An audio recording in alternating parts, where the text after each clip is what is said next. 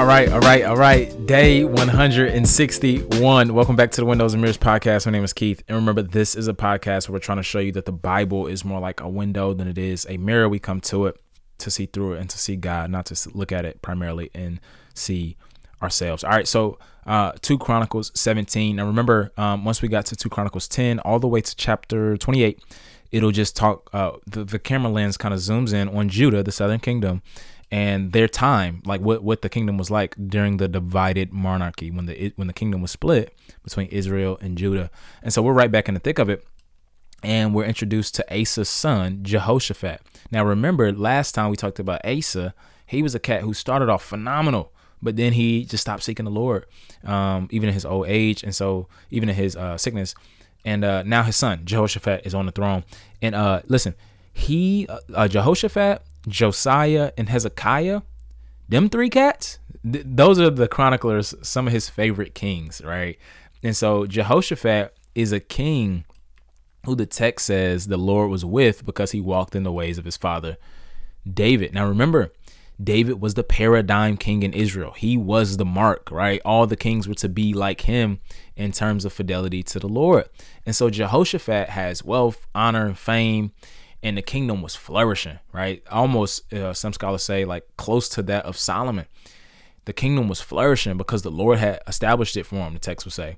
And he was, he is one, the text will say, um, had great pride in the Lord's ways, right? So what what Jehoshaphat does here, the text mentions, is so interesting. He was one who didn't just practice what he preached. Hear this.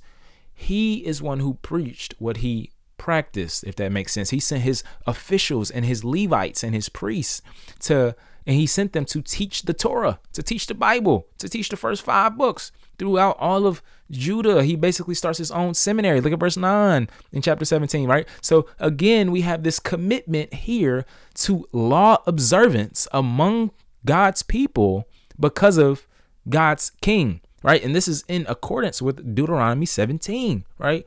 Uh, uh, you know, kingship and law being paired together in a mark of faithfulness is listen, seeing to it that God's people are well acquainted with God's word. And I want to say that to you today. Like in your small sphere of influence or in your large sphere of influence, in your medium size sphere of influence, like see to it in whatever way you can that God's people are well acquainted with God's word. You don't have to be a pastor or a leader or a teacher or a scholar to do so, right? The word of God can bring about faith, yes, but it also nurtures faith as well. And so he is also this great military leader, right? He's killing it, right? He's like David in so many ways.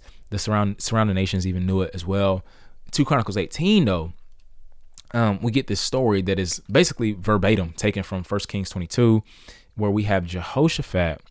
Um, you know, he takes up this political policy and treaty with the apostate north that is in this deep state of apostasy and darkness under Ahab and Jezebel. Now, however, perspective is everything. Again, the book of Chronicles is zooming in on Judah.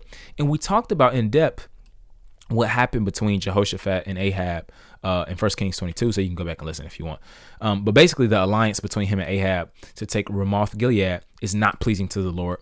And when asked to join him, uh, when, when Ahab asks Jehoshaphat to join him, he does, but Jehoshaphat asks, let's inquire of the Lord first. So Ahab asked the prophets of Baal. They're all unanimous. Every one of his prophets prophesied that they'll be victorious.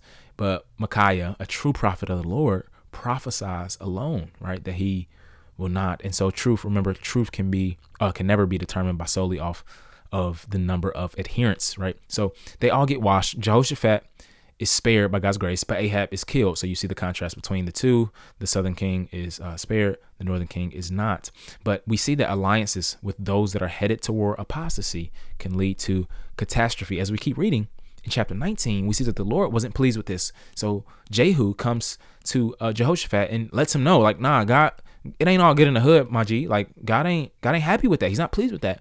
And the Lord's judgment is upon him and it seems as if uh, the text is not explicitly clear here, but it seems as if he didn't know the extent of the apostasy of the North. And again, the chronicler is keeping it a buck with us, but he's trying to like, you know, like show his hand, like, hey, remember the northern tribes was wild. They were wild boys. So Jehu comes out to confront Jehoshaphat. And we learn here part of what it means to be devoted to the Lord. It's it's being discerning about those who can subtly and yet possibly still lead you away from the Lord. And so after this point, in light of the prophetic word, uh, he hears the word and he turns from it and he resumes his earlier reforms among Judah. Remember, he started the seminary. He was he was that dude. Um, he appoints judges, leaders, and Levites to settle disputes, carry out justice, and discern matters among God's people, all in line with God's law and God's word. But in 2 Chronicles 20, you know, the last chapter we have this uh, this coalition, right? The Moabites, the Ammonites, and the Meunites. They come in a fight against my man Jehoshaphat, right? And Jehoshaphat is shook. He is scared. He is shaking, right? And what does he do? Text says it. He resolved to seek the Lord. There it is again. He resolved to seek the Lord. He, re- he resolved to seek the Lord. Remember, this is the mark of the chronicler's piety and religious devotion, right? He proclaims a fast for all of Judah and they seek the Lord as well. And in doing this, they show their serious need, hear this, for divine help and aid. And I love it because we can have confidence, fam, in crying out to the Lord when we know the character of our Lord. They know He is a helper, right? They know He provides this divine aid. He says, uh, You are the God of our ancestors. You are in the heavens. You rule over all kingdoms of the nations. You have given this land to Abraham. Check it, your friend. And in New Testament language, it's the no, no, no, no. It's the everyone who calls on the name of the Lord will be saved. Another promise from the God of the Bible. Period. Full stop. So God answers. And what does he say? He says, Don't be afraid because the battle is not yours, but the battle is mine. I love verse 17. You don't have to fight in this battle. Position yourself, stand still, and see the salvation hmm, of the Lord, He is with you, Judah and Jerusalem. Don't be afraid or discouraged. Tomorrow, go out to face them, for the Lord is with you. God is going to save the people that call on Him. They win the battle and they joyfully go back to Jerusalem.